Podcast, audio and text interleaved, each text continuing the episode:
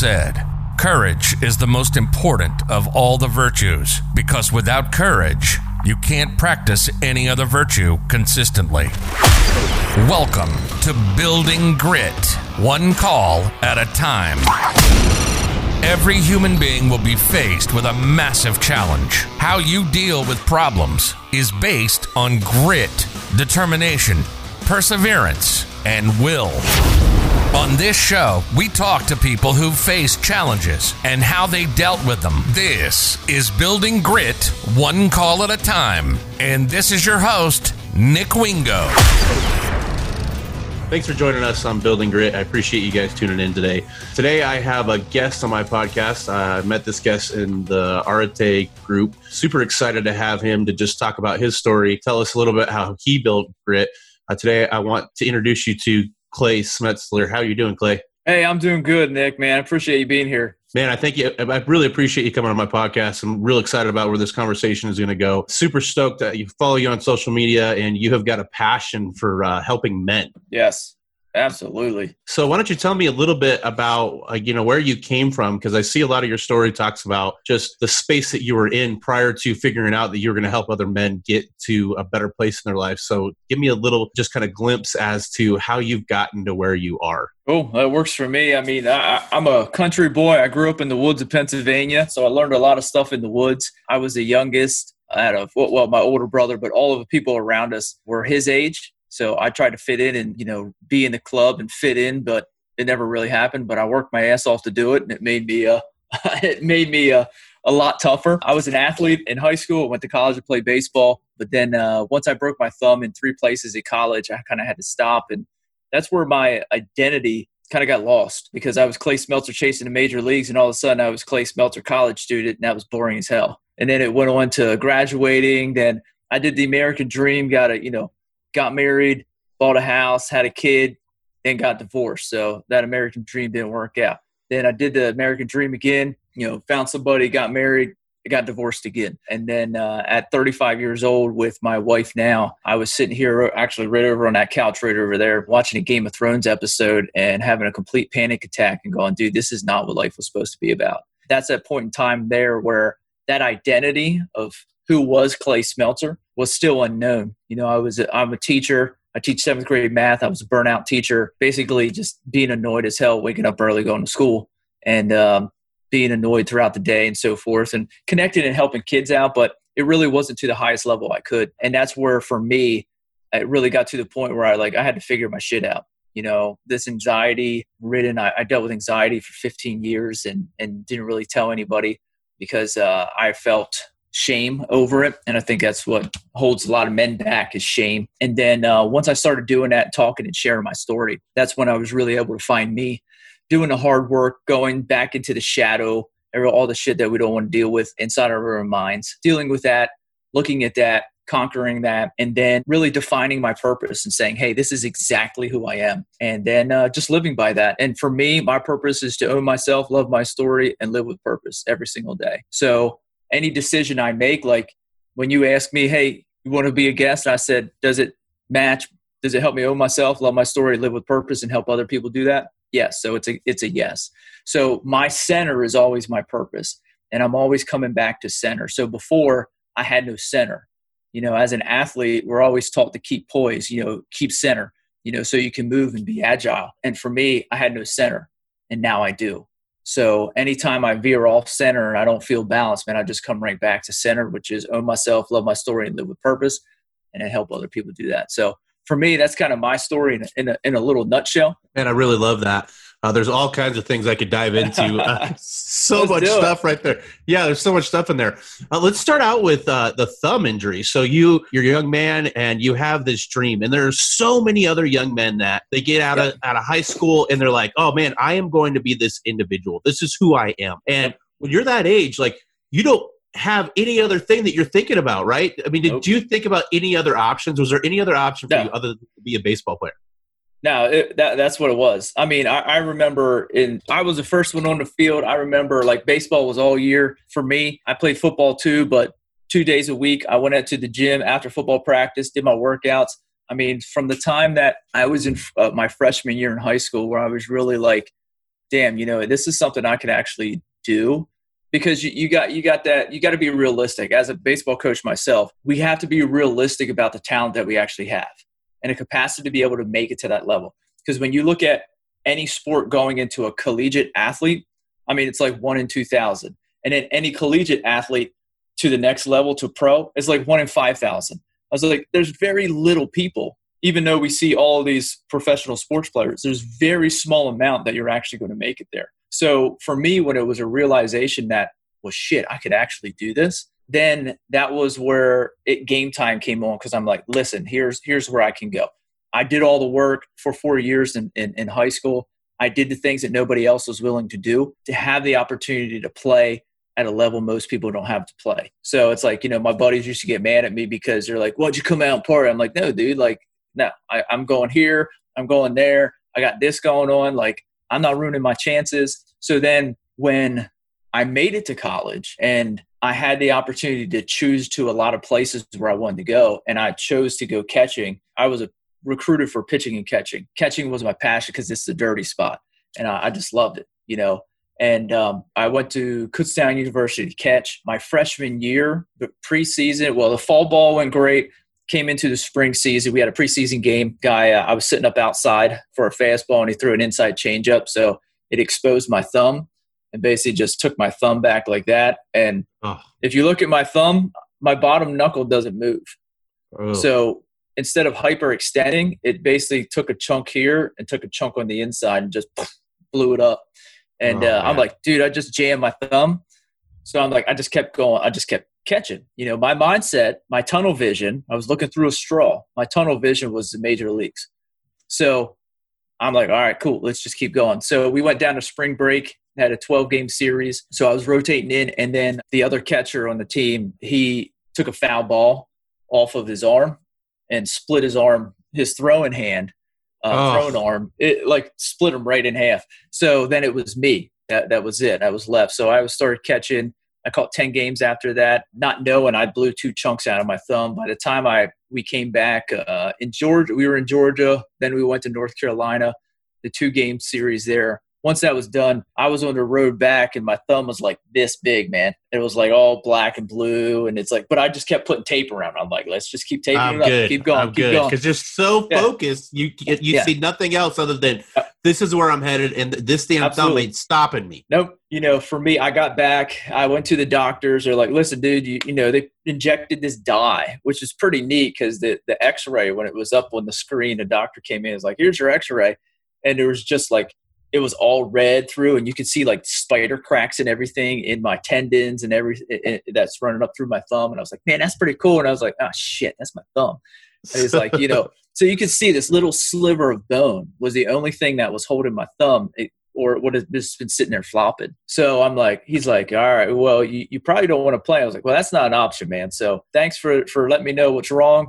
I'll take it back to the trainer. In the trainer, we ended up making a cast that went over my thumb here and in back, one for me to be able to catch. So I could do this and I could do this, but I couldn't do this with my hand. So everything that I had to do to catch, I had to change. I had to re- redo. I had to learn new things just like this, you know, in, a, in an instant, very quickly. And then I would take that one off for my that one in my glove, and I would put one on for my bat. So that one that held my hand because my thumb couldn't do this or it basically was going to like break off my hand. So, so those, those of you who are who obviously can't see, so he's got no motion front to back, basically. Yeah. what you're saying.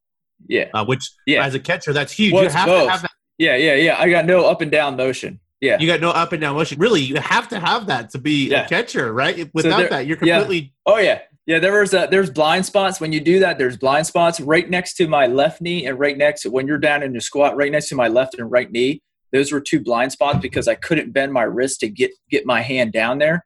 So I took a I took a the one time I took a 93 mile an hour fastball right in a cup because of it, and I'm like, oh. Yeah, and it just rolled back, dude. It just it was great because it just rolled back. I was known as the thumb guy. Everybody knew, hey, you're the thumb guy. I'm like, yeah, yeah. So the umpire behind me, which had a couple games already, I mean, it came in and just hit my cup square, and I'm like, oh, fuck. dude, I just I was I just stayed sitting there. It rolled out to like the plate, and he's like, "You okay?" And I'm like, "Yeah, yeah, yeah." I was like, "Can you just pick that ball up and throw it back?" And he's like, "No, no, no."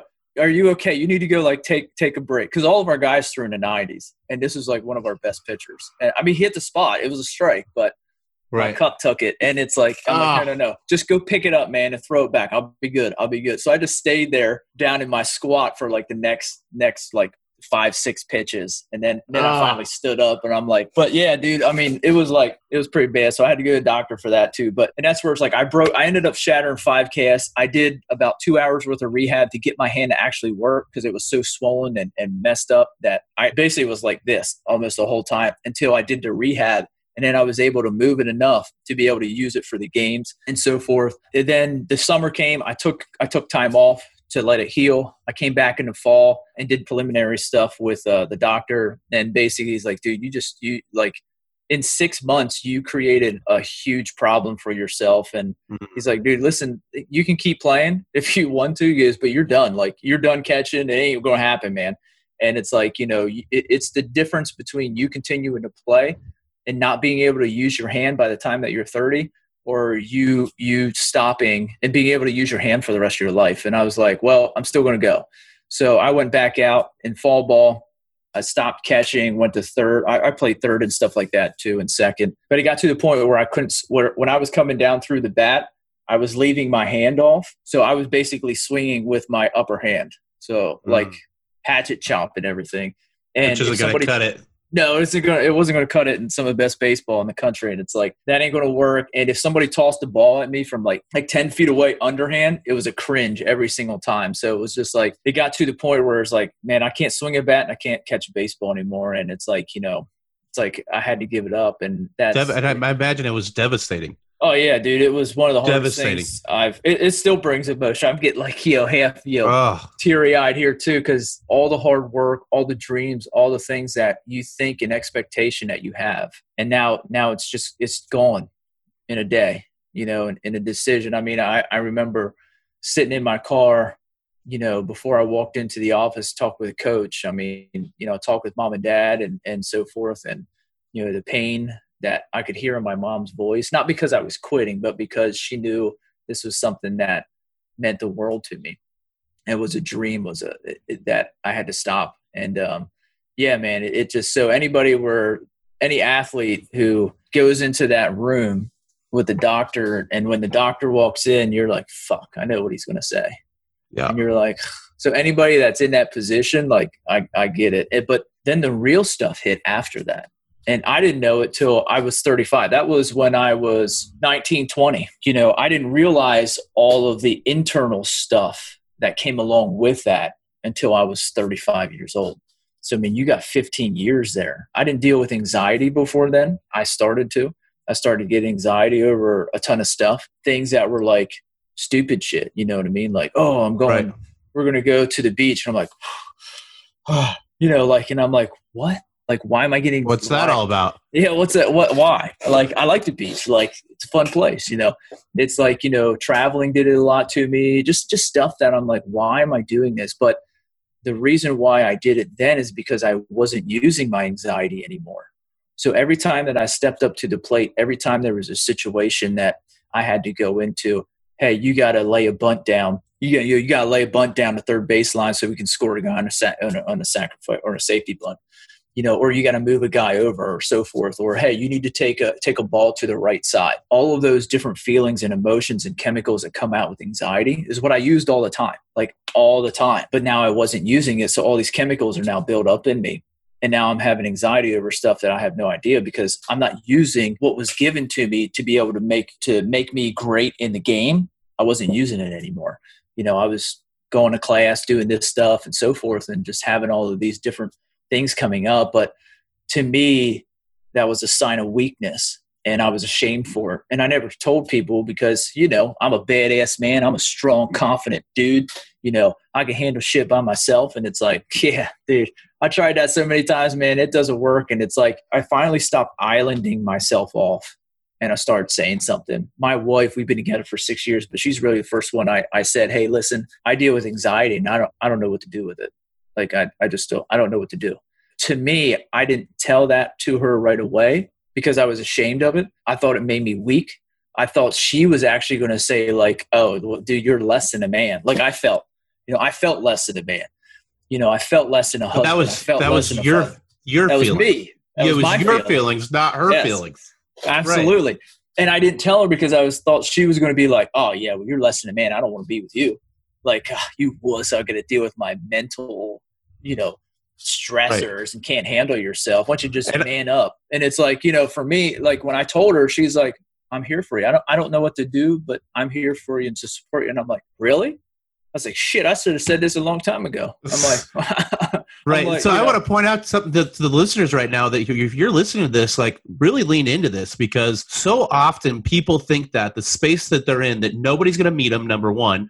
And then if, when, if you do say like, Hey, I'm struggling with this, or I, I have this, like when you're in that space, you feel like people are going to be like, Oh, you're a, you're a fucking weakling. You're this, Yep. you're that, because you're telling yourself that in your own mind, right? Yes. You're, it's so far in your own mind that you can't get out of that space and so you talk yourself out of getting help talking to somebody about it because you look at it as weakness Yeah. and that is so far from the truth you know listening to you and watching you i can see that that is not who you are as a man and you Yeah, realize yeah. that now however at that time you felt like you were weak Yeah. and so something i want to point out to the listeners right now is that so often the things that we feel like are, are our biggest weaknesses is what becomes our biggest strengths right absolutely. because we get so we feel like oh this thing is so bad this is you know your whole story with the thumb and you know the, the whole deal like all of it up to that point you felt like that was such a big weakness Mhm. correct me if i'm wrong Oh, absolutely. 100%. So that- I mean, detrimental weakness. right so you've been telling yourself that this is this huge weakness and now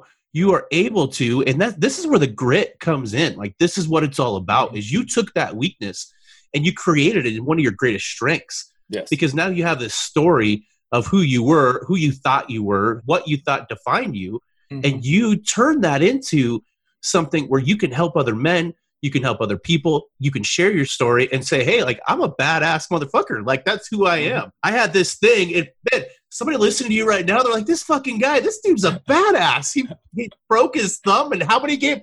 Ten games he played uh, with before he even went and Well, saw I- the doctor. I played. I played a whole college season. That's about sixty games with a broken thumb. That- 60 it, it was. games. It was. Yeah dude, that is thumb.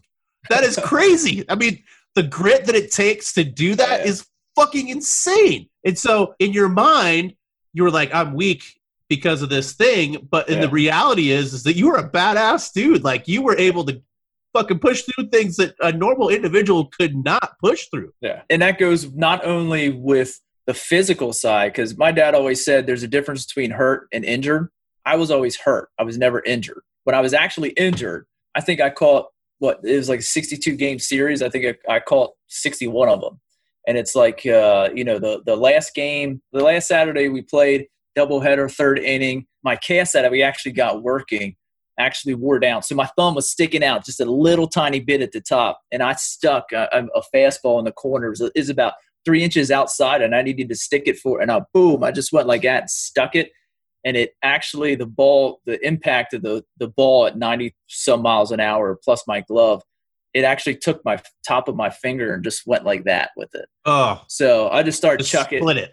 Yeah, split it right in half, like split it like a Y, man. The top of Oh, my thumb, and I, I just I took my mask off. I chucked it. I chucked that bitch over the, the dugout. I chucked my helmet over the dugout. I took my gears off. So I, and then I just went sat in the corner of the bench for the the, the, the rest of the day because I'm like, dude, fuck. I'm like, I'm done. Like, I, I just can't. Do, I'm just like, it's over, man. I mean, people were like, the coach was like, uh, I'm like, I'm done. I'm fucking done. Like these bull, like, I'm just chucking shit. I'm just throwing shit. And I'm like, I'm like, I can't, I can't do it. And, and again, like, but you know, I look back and look at like the grit that took to do that, but there was a purpose behind it. The purpose, the reason why I did that, I was always hurt and never injured, is to make it to the major leagues. But the irony of it was my persistence to make it to the major league is what took me out of the major leagues Ooh. and that's something that even I got chills when I just said that because that's something I got I I had to eventually own. I had to Mm. eventually own my I I lost my dream for me because of my choices. If I would have stopped when I broke it, I could have went back in to catch some more. because Or- you would have healed, healed. right? If you would have got Yeah. that hit, boom, you wouldn't have made it worse, Mhm. and then you would have gave yourself some 60 time, games. Yep. right? You would have gave yourself some time to heal. Then you could have came back and you could have Yep. Oh man, that is that's so good. Yep. Like so if you're listening to this right now, it just it just goes to show like sometimes we get so focused that we lose focus of what we're headed for right we get so tunnel vision down this this narrow vision of like i see this thing i want it so bad so i will do fucking anything that i i feel like i need to to get there but when you step back at that thousands foot perspective which is such people don't do that like they don't step back from the thousand foot perspective and go okay this is what i want is what i'm doing going to really put me there Correct. or am I doing something that is just causing me to spin in a circle? Yep. And you were you were spinning in a circle. I was spinning in a circle. didn't even realize it. Didn't even nope. realize you were spinning that circle. Nope. Man. And talking about spinning in that circle is the same thing.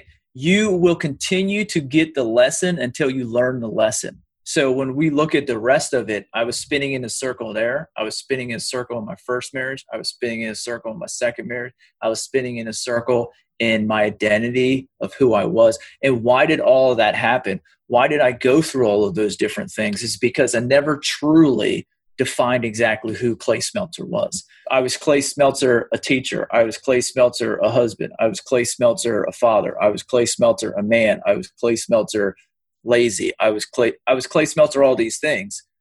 In that moment, what fueled my decision making? I had no clue. I had none. And I think that's like for me, why is my space so important to help men? Is because there are so many men that are in their 30s and i, I really say 28 to 60 in that mm-hmm. realm that are in a monotony of life. They're just spinning around. They're like well you know what? Like in my teens i learned a whole bunch of stuff. In my 20s i had some fun. In my 30s i had kids and a family and stuff like that. I go to work and you know i work from monday to friday I have two days for fun and I do the same shit over and over again. I love my family. I love my life. I love my my my wife, my kids. You know, I love all of that. And outside that picture looked great. I mean, if you if you would have painted a picture of me when I had my I, I had a panic attack over here, you're gonna be like, dude, your life is great, man. Like your life is awesome. But you didn't. But internally, I had no clue I was I was doing that hamster wheel of life, bashing my face up against the side of the wall while it's, while it's rotating. It's like, boop, boop, boop, you know, right. and and so many men are in that space because we have all of these expectations, and I call it the crystal ball. Ooh, yep. The crystal ball theory, or that is, we have this crystal ball of what our life should have been. And at 35, my life was at this point in time at 30 not i'm 39 now but at 35 my life was supposed to be done done baseball back in my home community creating spaces for kids uh, and people to come to to be able to really take ownership of themselves. That's what i wanted to do. That's what i saw. That's why i did what i did. That's the reason why i wanted to make the majors not just be, to play a game that i loved and to get paid a lot of money for it but to do those things with that opportunity to impact people with that opportunity. Yet at 35, there was nothing. I was a teacher. Yes, I was impacting kids, but it didn't fulfill those things that were inside of me because, well, I wasn't, I wasn't using the right things to fulfill it. And that's where the work that I do with men is we break down, we go through really a 12 week series of certain steps to break down and really define exactly who you are and define that mm. statement to have that purpose statement. For me again own myself love my story live with purpose. But the awesome statistic or, or the awesome things that i find in there is that when we break who you are down so if we take nick we take nick and we break you down all the way man and we look at this and, and it's probably not true true now because you've really found that passion and that purpose but before, when we break that list down about eight to 10 things that are core characteristics to you, what we find out with men is that in their top five, you only have one of the three things that you need to fulfill in your top five. So when you're prioritizing that, you're only trying to fill your cup with one thing. You need to fill it with three things. You need the coffee, you need the sugar, and you need the creamer. Mm. You're only putting coffee in it. You're not getting the sugar and the creamer. So you're not getting exactly what you need. So when you're looking at your body, you need proteins, you need carbs, you need fats. You, you're only putting carbs in. That's it. Well, you ain't gonna. It's not gonna work out for you too well. You need protein, nope. you need fats, you need those things. So when we look at that, the other two that you need are usually, if we got a, a, area of one to 10, they're usually at seven and eight, eight and nine, or nine and 10. They're not even on your daily list, but mm. they're, you're, you're telling me that these are the three most important things that you need to feel fulfilled, but yet two of them aren't even in the top five, which means every once in a while you're getting filled up by it. I can't fully fill my cup if I don't own my shit, if I don't love my story, and if I don't go live with purpose each day. I was only trying to love my story. Actually, I, all three of them are probably not even in there. You know, mm. love was one of the things that I was in my top, but the other ones, myself, growth, that living with purpose, knowing what that is, going out and expanding, dude, those were down to bottom. I wasn't even thinking about that shit. And it's like, once we take that and we realign what your priorities and your core self is to build you and fill your cup up, once we put those at the top and make those a priority every single day, then that's when life gets exciting because the perspective of which you were viewing life from changes. I, I, I say it as like you got glasses on, you got that fog on your glasses. Once you define exactly who you are and you define your purpose, you take your you take those lenses and you just wipe that fog off and you're like, oh shit, this mm is what life is supposed to look like. Okay, all right, cool and then it doesn't matter. You could go through a whole bunch of shit, but if you come back to center and you're like, hey, come back to my purpose, it doesn't matter. You know, I'll give you an example. Is is one of the days a year ago we had to we had to put down our, our dog. So we did that. And next day I went into school and stuff like that. I was talking with my students and so forth, and they're like, I was like, yeah, man, I had a great day yesterday. And they're like, no, wait, how'd you have a great day because you put your dog down? So that, that's like a bad day. I'm like, no, no, no, no, no. I get to choose what goes on my day. So at the end of the day, yes, was the situation of, of putting our dog down that, that we love sad? Yes, absolutely. Did I cry? Yes. Was I was I heartbroken? Yes. Do I miss her? Absolutely. I still miss her today. You know, was but was it a great opportunity to feel, to remember, to share that with my kids, to be there for them, to be there for my wife, to be there for for those, and to take this opportunity to find the good in it instead of just all the sad. Yeah. So at the end of the day, I had a great day because I chose to have a great day. Right. Was there sad things in there? Absolutely. But yeah. at the end of the day, man, there was so much learning, so much growth that that was able to occur because I didn't look at it and say, "Oh, well, this is sad. My day's bad," or "Hey, it's raining and cloudy out, so I'm going to have a bad day." Like, no, dude. Right. Like, the fucking you know, weather doesn't d- depict who you like what day you have, man. It doesn't. For me, listening to this really brings up a lot of shit for me because, you know, being a firefighter and seeing the shit that I see, I went through a phase of like just pure fucking depression where I, I mean, I was just crushed. And the whole reason was is because I didn't own my day. I didn't own my shit. I thought that all the other shit controlled me. And until yes. the moment when I realized that I can control my shit, not my shit control me, like that was when life changed for me. Because so often, you know, I would go on a call, I would hold a dead kid, or you know, I would see somebody's limb who was, uh, you know, they'd have a severed limb, or you know, just these really terrible, fucked up situations. Yeah. And what would happen is these things would play over and over and over and over and over again in my mind, and I would not take control of them. And then what happens with that when you don't take control of memories, when you don't take control of your situations, what happens with you in, in our brains is that our brains they see this thing and then it it's going to get filed, right? No matter what way yep. you think about it, it's going to get filed. Where where I changed is I learned how to control how it gets filed. Yeah. I have a process now and how I control that and how I file that memory because what was happening to me is that that memories would come up at the most inopportune times because I didn't control mm-hmm. those memories. And so yeah. they would control me because I would have mm-hmm. these things and it would come up in nightmares or I would be doing a thing, something just random shit and it would come up and I would feel this, you know, just overwhelming sadness or frustration or anger or whatever the emotion was with that that call that I went through. And until I can started controlling my shit and um, using a process to file that memory away the way that I know that I control it and I own it, that's when yes. life changed for me. Yes. And so too often we get so fucking caught up in these memories and we think that life is happening to us. Mm-hmm. And the reality is, is that life is happening for us. Mm-hmm. Everything that we go through, just like your story, it happened for you. You didn't realize it at the time, but yep. now, like, dude, you're fucking rocking it. You are helping other men. I feel your energy is so good.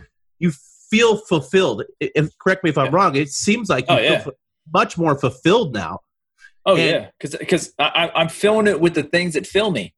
Yeah, and so the reality is is is Clay. If if you would have been a pro baseball player, do you think that you would have felt as fulfilled as Clay, the man helping other men?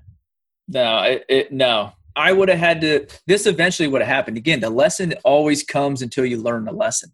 I would have had to go through some shit there that would have been equal to me being able to find out exactly her. And that's that's the thing is is when we look at this, especially especially for men, it's for men and women, but especially in the realm that I work in with men, we have to help our youth, our gen- younger generations, not get to the point where they're 30s and 40s and 50s and be like, dude, what the fuck is going on with my life? Yep. That's what we have to do. We have to help them really define their purpose sooner rather than later, or to have this guidance that allows us to be able to go to help them be able to develop who they actually are sooner in their late teens, their early 20s, so that they can live the rest of their life like doing great shit that they were meant to do, that they were supposed to do, that they were called to do, or whatever, you know. Then you can go spiritually or whatever you want with that, whether they believe in God and so forth. But I think we were all meant to do something. There's a purpose inside of each one of us.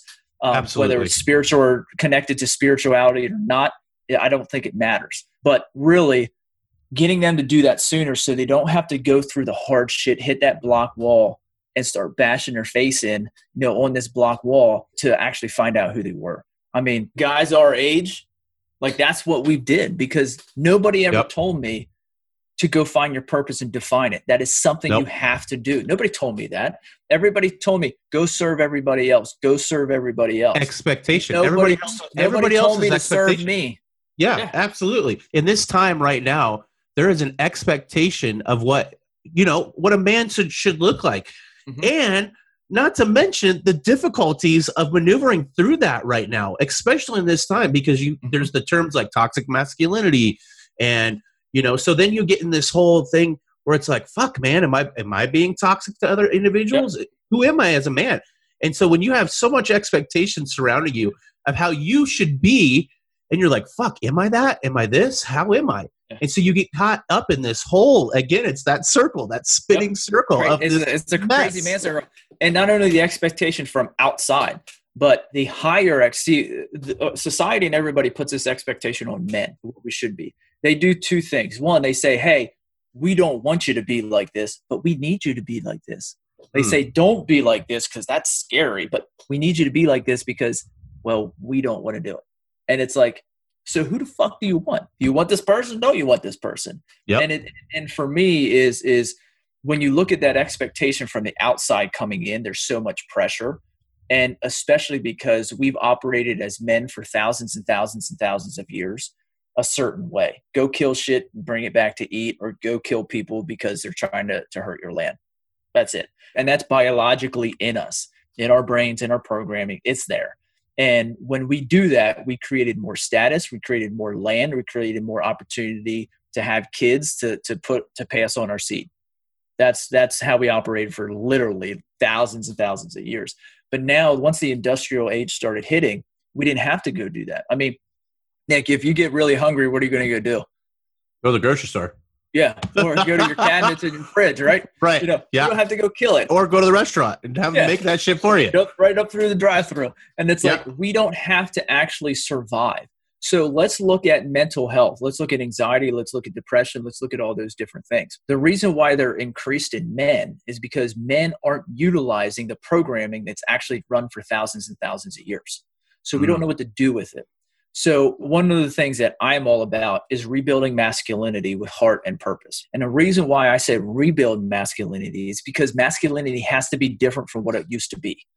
Uh, yes. Uh, our days of our fathers and stuff like that. My dad was open. I hug my dad. I, I, say I love you, stuff like that, you know, and so forth. We get off the phone. I'm like, hey, I love you, pop, and he's like, love you, son and, and, so forth. My dad's a little bit different from his generation where they were just like, no, just be big, bad, bad, tough. Suck it up. Don't ever cry. Yeah. And he would do those things in certain times, but he was a little bit different. His dad was on that version of, well, he was, his dad was just an asshole.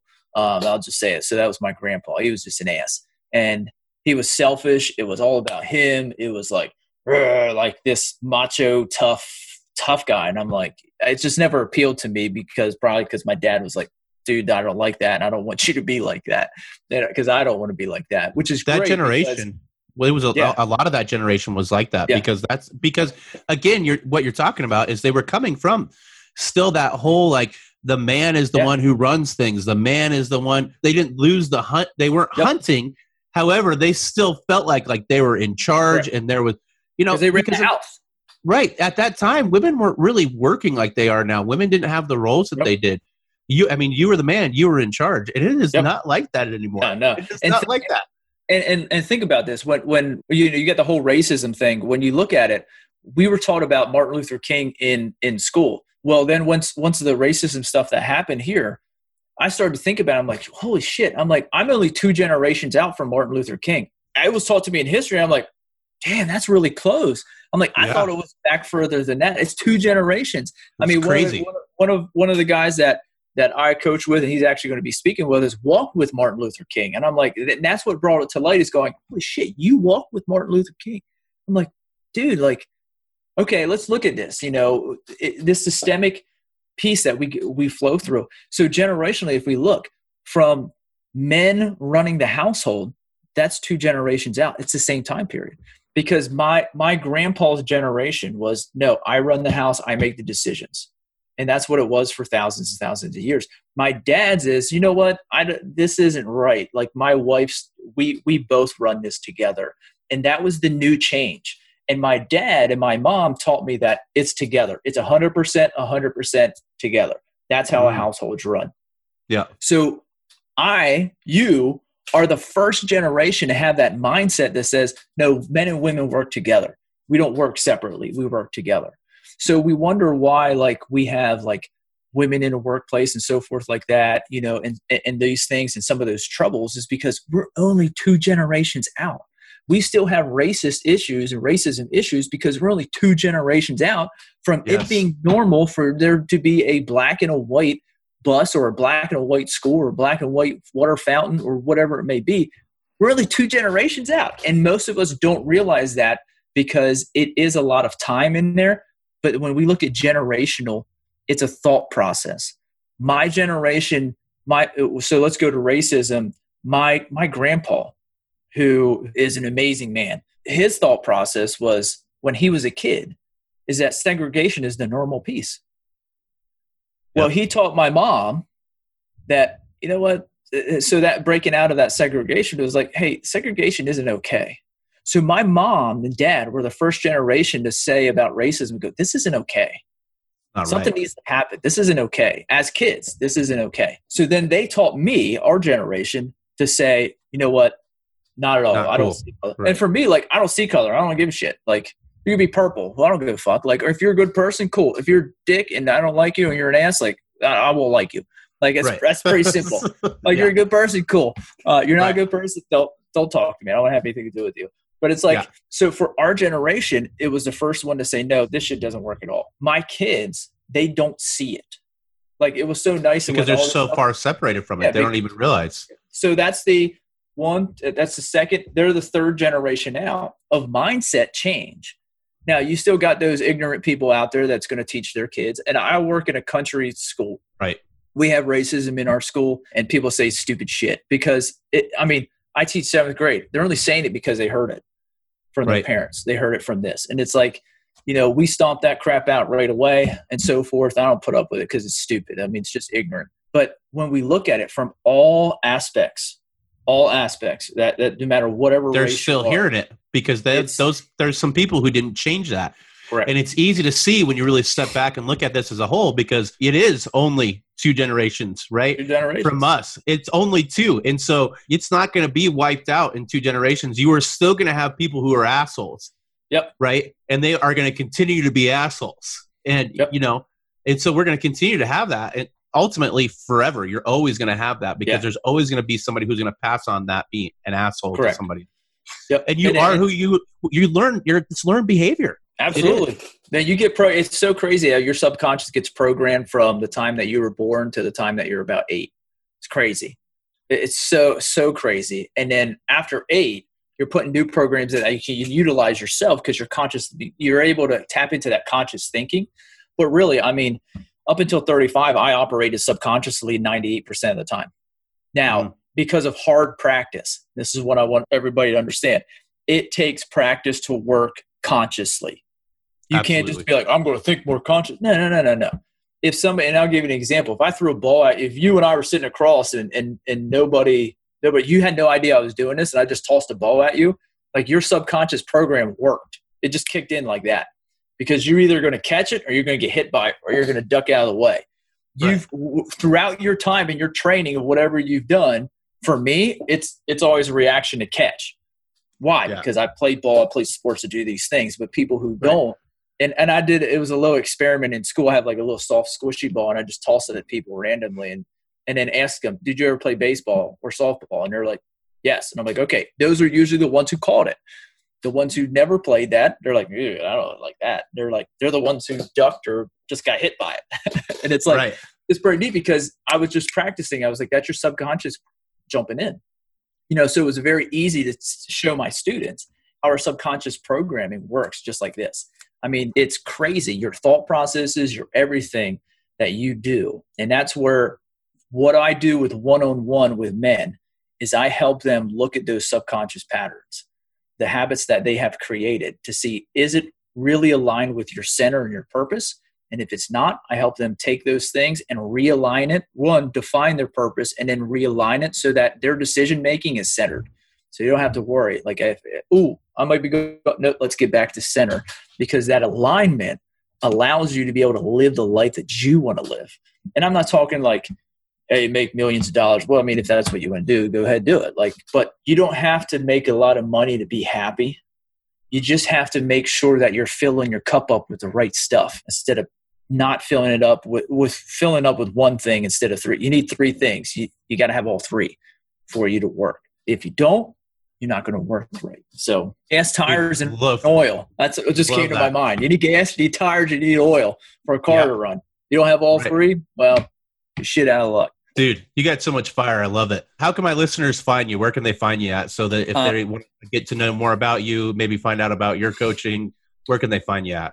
Definitely. They can find me uh, Facebook. I'm on there, Clay Smeltzer. They can find me Instagram, Clay Smeltzer, or that's Clay underscore Smeltzer. Uh, and LinkedIn, you can find me at Clay Smeltzer as well. It's Purpose Infused Coaching. You can just look that up. It'll come up for you. Now, I do have some things there. It's a my site is purposeinfusedcoaching.com backslash my kajabi. That's in there too. So it has the my kajabi piece on it. Still trying to figure out how to get that off. Technology is so awesome, but sometimes it's a pain in the ass. Yeah, so. absolutely. Absolutely. Well, Clay, I really, man, this conversation, I wish I could sit here for hours. I always try to keep these that 40 minute mark because I don't want to lose the uh, audience. Yeah, yeah. But man, hopefully we can do this again in the future, man. I really enjoyed this conversation. You got fire inside of you. You know, if you're listening to this right now, you should look Clay up, man. Follow him on Facebook. He's got some good stuff. And also, if you're looking for purpose, if you're looking for uh, someone to help you find who you are as an individual. Clay is could be your guy for sure, especially mm-hmm. you know men out there that are listening to get on find Clay. He can help you really change the way that yeah. you look at things. Especially if you're if you are lost, if this really resonated, this conversation really resonated with you, and you just understand that hey, you're not where you want to be, and you really are, are kind of if you're listening, you're going, man, shit, this really resonates with me, and I really don't know who I am as a man. Man, find Clay, hit him up. He will help yeah. change you. I promise you, he will for sure. So yeah, absolutely. And and Nick, I wanted to add to that too. A lot of times is is a lot of the work that I do. A lot of people have this mistake, especially men, have this mistake that you have to be in a really bad spot to get help. And that's not the case, man. My life looked great. It was just internally I was struggling with who I was self and I needed help in order to be able to do that. So men need to reach out. We got to get better at doing that and to help each other out and so forth and come together in those different aspects. So definitely, uh, I want to make sure that's clear because um, a lot of people think, you know, especially men, Absolutely. that you got to be in a dire situation. Not the truth. Nope. Not the truth at all. Good point, man. I really appreciate that. Well, Clay, I hope you have an amazing day, man rock your day. Super grateful that you jumped on this podcast with me. I can't wait to do it again at some point, and uh, I hope you have a great afternoon. Yep, you too, man. Have a kick ass week, everybody. All right. Bye. You've been listening to Building Grit, one call at a time. Everyone faces challenges, and we talk to people who use grit to be triumphant. We hope you've gotten some useful and practical information from this show, and we hope you had some fun along the way. We know we did. We'll be back soon, but in the meantime, hook up with Nick on Facebook at Nick Wingo and on Instagram at building underscore grit. And remember, victory is always possible for the person who refuses to stop fighting. This is Building Grit One Call at a Time, signing off.